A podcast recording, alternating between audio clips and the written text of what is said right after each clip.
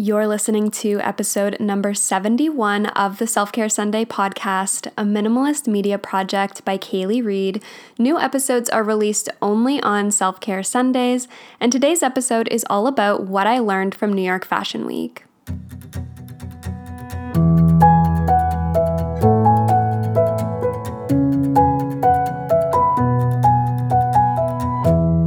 You've been a follower for a long time, I mean, like since 2015, you would know that this past year is actually not the first time that I've ever been to Fashion Week. Uh, I went in 2015 to actually debut a collection that I had created. It was a complete dream of mine and feels like a lifetime away now. But basically, the company that I was working for, uh, we got into New York Fashion Week to do a small independent show.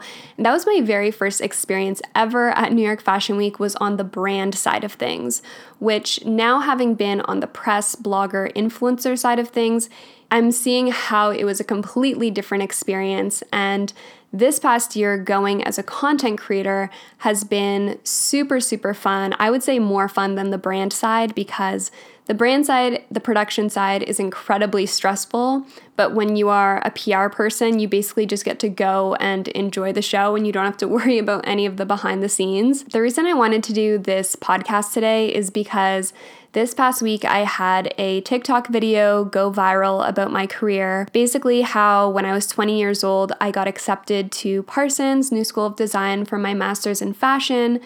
And I turned it down because at the time I was working on that clothing line that really got my start in the fashion industry. And I realized that I had the opportunity to pursue more entrepreneurial things versus fashion in academia. And I often thought about what my life would be like if I did go to Parsons and I was living in New York and if things would be different. But I'm super happy and really proud of where I am today. And so basically, this TikTok video that went viral was all about how I got accepted to fashion school, I turned it down, and Six years later, I'm in New York working full time in the fashion industry, attending New York Fashion Week.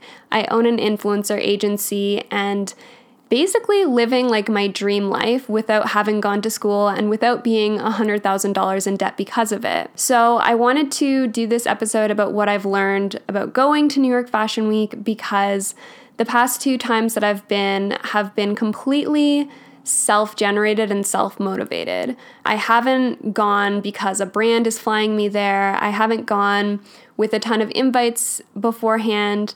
Basically, last year, I was just feeling very motivated to be more a part of the actual fashion industry. Living in Calgary, Alberta, I was feeling disconnected from the fashion industry and just really missing that hustle and bustle and that hype.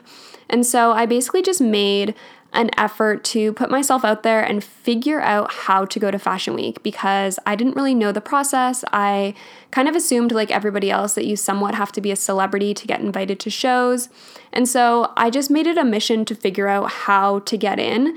And I went with a couple friends. We flew to New York. We hustled and got invites to shows. And that was my first season as a content creator. It was so much fun that this year, now in February, for this season, I took a group of 10 content creators for a New York Fashion Week trip, basically attending shows, doing a bunch of content, going to events. And having gone now for the second time, I feel like I've really learned a lot more about the industry and learned a lot more about myself in the process. And that feeling of imposter syndrome and overcoming that. And so I basically wanted to make this episode kind of building off of that viral TikTok video, but also just recapping and reflecting on what I did learn at New York Fashion Week and how it can be applied to many different entrepreneurial situations or even just if you're working on yourself. So let's get into the episode. First thing that I learned from attending New York Fashion Week is that you can't wait for an opportunity to present itself to you. Sometimes you need to create your own opportunities. So, by that, I mean, when I made the decision that I wanted to go to New York Fashion Week, that was a goal of mine. I didn't sit around and wait for a brand to invite me. I didn't wait until I had 100,000 followers. I didn't wait for permission. I simply took permission and created that opportunity for myself. And I think in a lot of entrepreneurial situations, um, people are sometimes afraid to just start or do something because you might not feel like you're ready or because you feel like you want to improve yourself or improve your art or improve X, Y, and Z before you really put yourself out there because who are you to, you know, take hold of this opportunity if you're not your best version of yourself? But that can be a detrimental mindset because if you're constantly waiting for the right opportunity, you're going to be waiting forever. I really am a believer that there's no such thing as like perfect timing if you're waiting and waiting and waiting and that's a mistake that I've made in the past is I've started something and procrastinated on actually pursuing it or actually going after a goal because I felt like I wasn't ready or I felt like the timing wasn't right. And then in the end, I realized that I missed that opportunity or I could have done something better if I would have just started sooner or started earlier.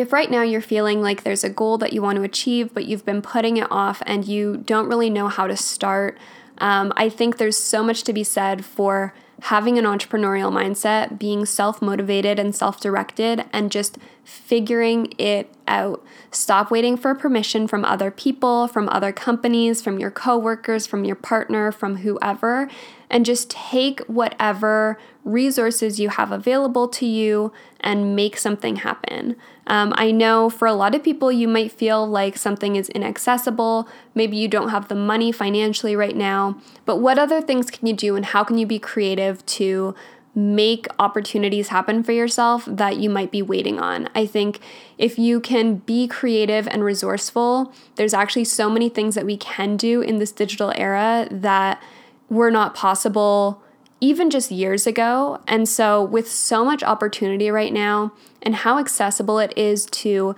build a brand, build a personal brand, create content, create art, share that content and art with the world through mediums like TikTok, Instagram, YouTube, podcast. especially if you're a creative person, there's really no reason why you shouldn't be starting or shouldn't be going after these goals maybe the only thing holding you back is yourself. And sometimes you just need to get over that personal barrier of holding yourself back.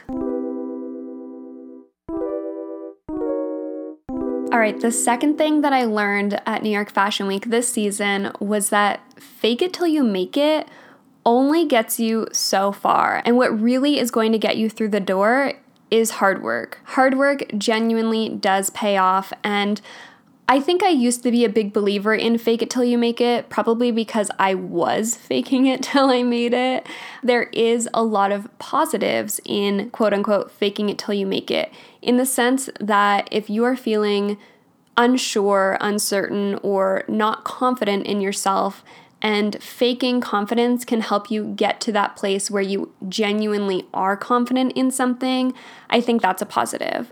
But I'm to give you guys an example of when, quote unquote, faking it till you make it was a negative thing. And I saw this multiple times at Fashion Week this year, which was people who did not have invites to shows, did not have press passes, were not registered media, did not apply to shows even, didn't even have emails to brands that they wanted to go see. And they just showed up at the fashion studios, basically waiting in line, hoping that somehow they were going to get into the show because they were dressed nice or because, you know, maybe they were an influencer on Instagram, but they didn't apply to the show. Now, I have seen different videos where people literally give advice like this in the fashion industry and just say, oh, just do it. Like half the time you'll get in anyways and it's fine.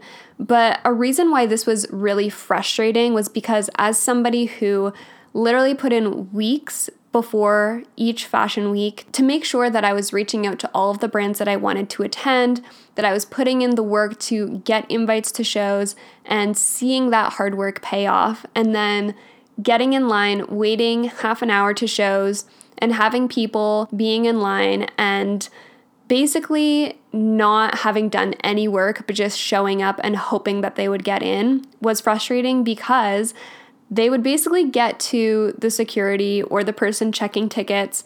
And I saw this once very clearly for like 20 minutes where somebody was arguing with the press person um, that they should be allowed to go in because they are so and so. But they hadn't emailed the show, they hadn't applied for any press passes. They basically had done zero work and just showed up, faking it to get in and expected to get in. Having now been on the side where I actually did do a ton of work and understand that hard work can pay off, I would say that faking it till you make it is like really risky and also kind of a lazy way to do things. If you're somebody that is really wanting to get into an industry or wanting to be successful in something, faking confidence can be a really helpful tool. But in terms of getting things done, I think you really need to learn how to put in the effort, be resourceful, figure things out, and not be lazy about things and just show up and pretend that you are somebody because that kind of faking it till you make it is actually going to be harmful to your career because also now those people are likely blacklisted or have given the show a bad impression, given the production team a bad impression, especially the people who are arguing with the production team that they should be allowed to be let in and they didn't do any work up front to bother even applying for a press pass. So that's kind of an example of something that I thought maybe before getting into this, faking it till you make it is a good trait, but having now been through that experience, I realized like the best thing that you can do is just work your butt off because then you don't need to actually fake it. Then you actually can just show up, be invited, and know that you worked your butt off to get there. So, the third thing that I learned from New York Fashion Week is that imposter syndrome is real, but also everybody feels it. If you have 10,000 followers or if you have 100,000 followers, everybody is insecure and everybody is constantly worrying about themselves. I used to be very worried about other people judging me, judging what I was wearing, wondering who is this person? Does she deserve to be here? Is she famous? I don't recognize her, so she probably isn't. And then I realized that everybody is more consumed with and worried about themselves to care about you. So, chances are, if you're worried about what other people think of you, they're probably not even thinking of you. They are so wrapped up in their own self image and being afraid of what people think of them and people judging them. And it's this weird cycle where we are afraid of others' judgment, but none of us are really judging other people that hard. Like, Fashion Week, especially, where you would expect there to be a lot of judgment because it's a lot of media personalities, a lot of fashion people. You know, the industry is notorious for being very judgmental. And I realized that most people are just so worried about themselves that you can kind of get away with wearing whatever you want, doing whatever you want, and people won't judge you because they don't even notice. it sounds bad, but it's true. And so that kind of gave me a boost of confidence when I realized that because I was like, okay, well, then I really can wear whatever I want to wear to shows, whatever makes me comfortable nobody's going to care what I'm wearing because everybody cares more about themselves and what they're wearing and what other people think about what they're wearing. So I don't know if that makes sense, but I basically just felt more settled and comfortable at each show and at each event and realized that I don't need to worry so much about what other people are saying or thinking about me because they're more concerned with what other people are saying and thinking about them. And I think this rings true with almost everything like social media especially, you could make a post and maybe it doesn't get the, the amount of likes that you were expecting it to or hoping it would. And then you're wondering, oh, do people think I look bad because my engagement is low? Are other people talking about me, about this post, about what I'm wearing? The reality is, most people saw that post for two seconds on their feed, scrolled right past it. Maybe they didn't even see you in it. And that's about the amount of attention that other people give to you. That might sound sad, but in a way, it's really liberating because once you recognize that nobody really is caring or judging that hard. It gives you the liberty to kind of wear whatever you want, do whatever you want, look how you want, and just be in your own body and in yourself and feel more confident that way.